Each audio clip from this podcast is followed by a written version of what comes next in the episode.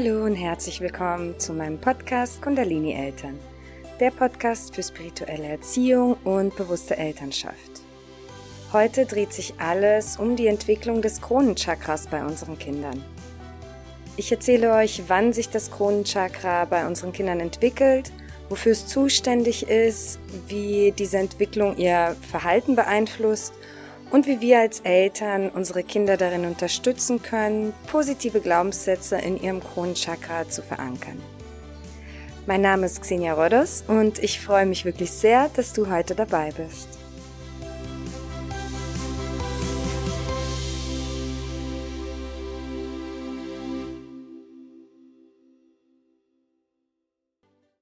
Das Kronenchakra ist das siebte Chakra und befindet sich über unserem Kopf wie eine Krone. Und es bildet sich bei unseren Kindern tatsächlich erst so richtig im Erwachsenenalter aus. Beziehungsweise bildet es sich schon auch im Laufe der Kindheit aus und im Erwachsenenalter beginnt es sich wirklich zu öffnen. Und dann kommen auch alle Themen, die mit dem Kronenchakra zu tun haben, in unser Leben. Wofür ist das Kronenchakra zuständig? Das Kronenchakra ist das Chakra, das uns mit dem Universum verbindet, das uns alle miteinander verbindet. Es ist das Chakra, in dem unsere Gedanken stattfinden und ganz besonders in Bezug auf Spiritualität, Religion, all solche Fragen wie, wer sind wir, wo kommen wir her, wo gehen wir hin, philosophische Fragen und ja, so dieser ganze, was ist meine Lebensbestimmung, was mache ich hier, was ist hier meine Aufgabe in diesem Leben, wo möchte ich hingehen, was möchte ich lernen, was möchte ich erleben, was ist mein Platz in diesem Leben. Es hat auch viel damit zu tun, sich selbst zu reflektieren, seinen Glauben zu reflektieren, seine Glaubenssätze zu reflektieren. Das ist so das Alter, wenn unsere Kinder dann erwachsen werden und anfangen, über sich selbst nachzudenken, über ihre Glaubenssätze nachzudenken und vielleicht ihre, auch ihre Kindheit zu reflektieren, die Beziehung zu ihren Eltern zu reflektieren und ihr bisheriges Leben zu reflektieren. Was ist eigentlich passiert in meinem bisherigen Leben? Welche Auswirkungen hatte das auf mich? Welche Erfahrungen habe ich vielleicht gemacht und welche ja, Glaubenssätze trage ich durch diese Erfahrungen mit mir herum? Das heißt, unsere Kinder werden erwachsen, es ist so das Alter nach der Pubertät und dauert auch bis zum Rest unseres Lebens im Grunde genommen an, ist eben genau solche Fragen wie eben, genau, wer, wer, wer bin ich, wie, wie möchte ich sein? Und was möchte ich, was möchte ich dafür tun, was muss ich dafür tun, wie kann ich meinen Weg gehen, welchen Weg gehe ich überhaupt? Und wie komme ich an meine Ziele, und so weiter eben an sich selbst arbeiten. Auf ihr Verhalten wirkt sich das dahingehend aus, dass sie von uns als Eltern einfach nicht mehr so beeinflussbar sind.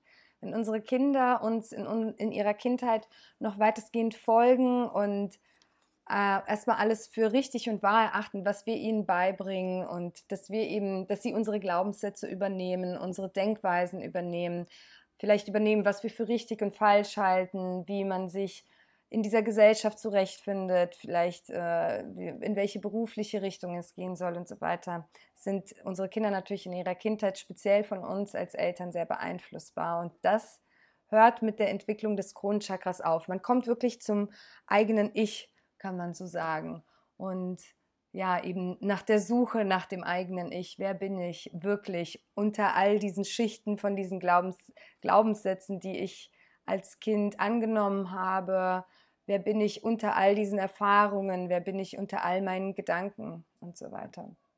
Das heißt, unsere Kinder sind in dieser Zeit nicht mehr so sehr von uns beeinflussbar und das kann hin und wieder natürlich auch zu, zu Streit führen, je nachdem, wie sehr wir als Eltern natürlich auch an unseren Glaubenssätzen festhalten, wie offen wir sind für andere Meinungen, wie offen wir dafür sind, dass unser Kind vielleicht einen anderen Weg geht, den wir für unser Kind gewählt hätten, wenn es vielleicht sich andere Partner aussucht als die, die wir uns für unsere Kinder vorgestellt hätten, wenn es vielleicht einen anderen beruflichen Weg geht, wenn es vielleicht ähm, einen anderen religiösen und spirituellen Weg geht. Also Religion und Spiritualität ist ein sehr, sehr großes Thema im Kronenchakra. Und je nachdem, wie wir natürlich zu diesem Thema stehen, wird das einen Einfluss haben auf die Beziehung zu unserem Kind, wenn unser Kind dann vielleicht einen anderen Glaubensweg für sich wählt. Und hier kommen wir eigentlich auch schon direkt zum Punkt, was können wir als Eltern tun, um unsere Kinder darin zu unterstützen, unsere erwachsenen Kinder zu unterstützen, positive Glaubenssätze in ihrem Kronenchakra zu verankern.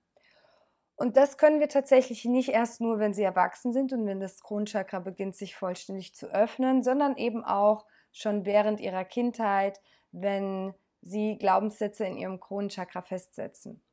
Und das hat nämlich sehr viel damit zu tun, wie gehen wir zum Beispiel mit Religion um.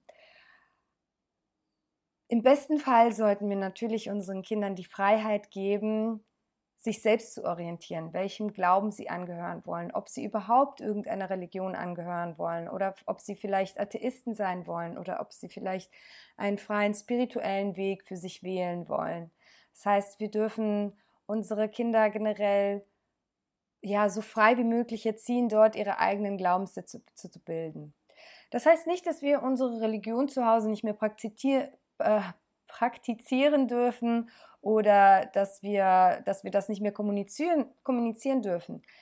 Wir sollten je, jedoch versuchen, da immer von uns selbst zu sprechen und unserem Kind wirklich die Möglichkeit geben, sich auch anders zu entscheiden, wenn es sich für unser Kind anders besser anfühlt. Das heißt, wir sollten unser Kind vielleicht nicht zwingen, zur Kirche zu gehen, zur Moschee zu gehen, zur Synagoge zu gehen oder was auch immer. Ähm, wir sollten unserem Kind aufklären, viel Aufklärungsarbeit leisten und dann am Ende des Tages über unseren eigenen Schatten springen und unser Kind selbst entscheiden lassen, in welche Richtung es in Bezug auf Religion oder auf Spiritualität gehen darf. Und auch bei Spiritualität ist das wichtig, denn ich glaube, es entwickelt sich auch gerade so ein Trend, dass wir als Eltern unseren Kindern so viel Spiritualität äh, auf den Weg geben möchten wie nur möglich, weil wir halt natürlich auch überall die Vorteile des bewussten Lebens Bescheid wissen, über des bewussten Manifestierens, über den bewussten Umgang mit unseren Gefühlen und so weiter. Und natürlich wollen wir dieses Wissen weitergeben. Und das spricht natürlich auch überhaupt nichts dagegen, dieses wertvolle Wissen an unsere Kinder weiterzugeben.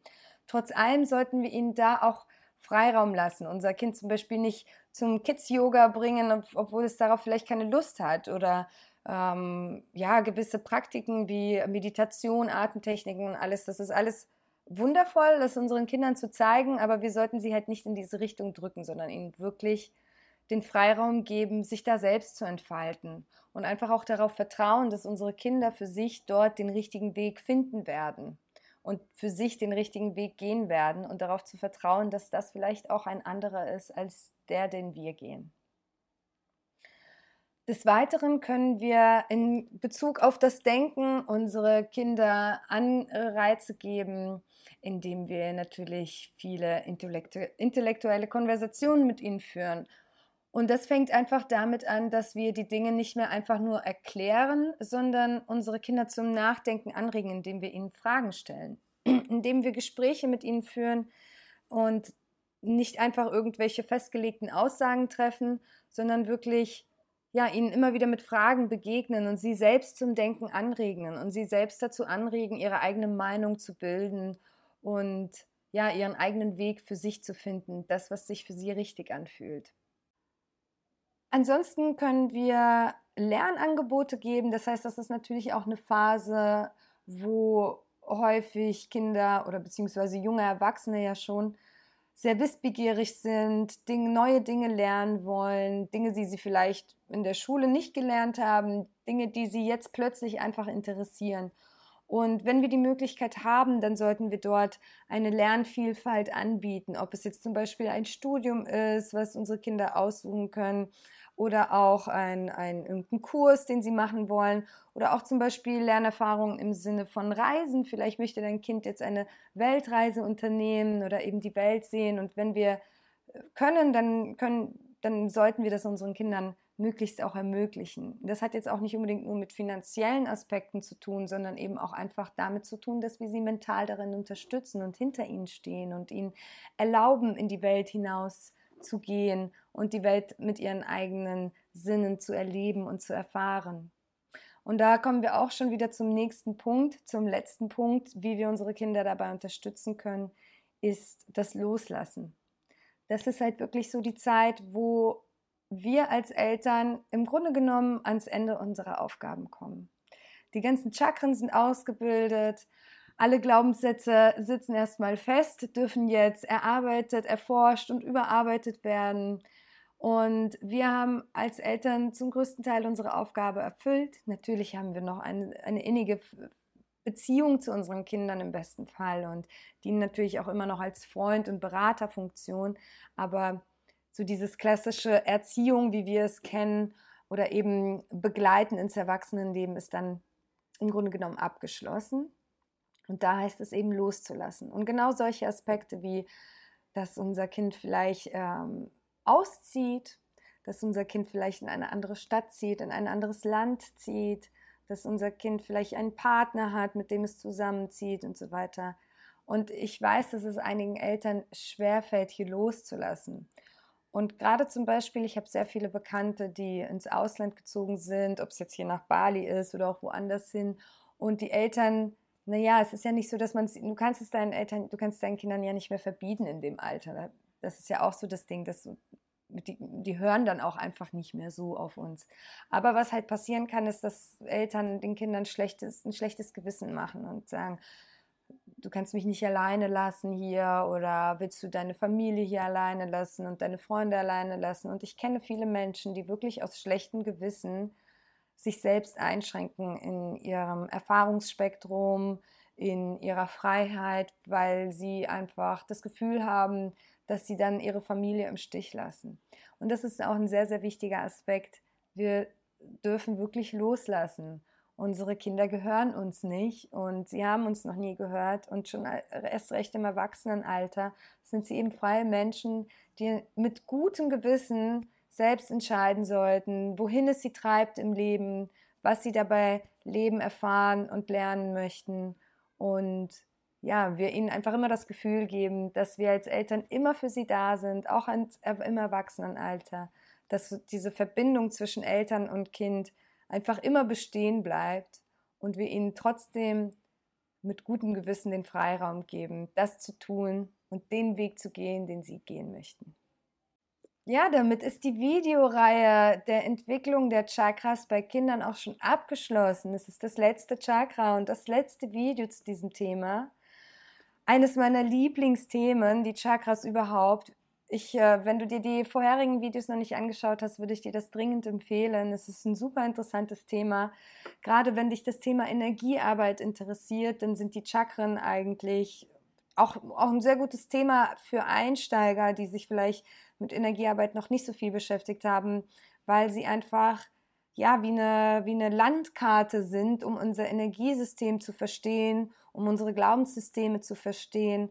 Und wenn wir diese verstehen, dann können wir sie natürlich auch beliebig transformieren, so wie wir es haben möchten, so wie wir eben sein möchten und uns entwickeln und erfahren möchten. Wenn du noch mehr zu dem Thema der Chakras wissen möchtest, komm auf meine Webseite. Dort kannst du dich auch einschreiben für den Kurs zum Chakra Healing, den es demnächst irgendwann mal geben wird. Aber du kannst dich dort schon für den Newsletter einschreiben und dann werde ich dir sämtliche Infos dazu zuschicken, wenn es dann irgendwann losgeht. Komm auch gern auf meinen Instagram-Account Kundalini Eltern. Dort bin ich ganz, ganz oft im Austausch. Dort erfährst du auch immer wieder zu solchen Themen der Energiearbeit, der Chakras, der Glaubenssätze bei uns als Eltern und bei unseren Kindern. Und ich würde mich natürlich sehr, sehr freuen, wenn du mir ein bisschen Liebe da lässt, wenn du mir ein Like da lässt, ein, vielleicht einen Kommentar dazu schreibst, äh, wie dich diese Themen der Chakras interessieren. Vielleicht hast du auch schon ein paar Erfahrungen damit gesammelt. Und äh, ja, ich freue mich immer von euch zu hören und ich danke dir, dass du da bist. Ich schicke dir ganz viel Liebe aus Bali, deine Xenia.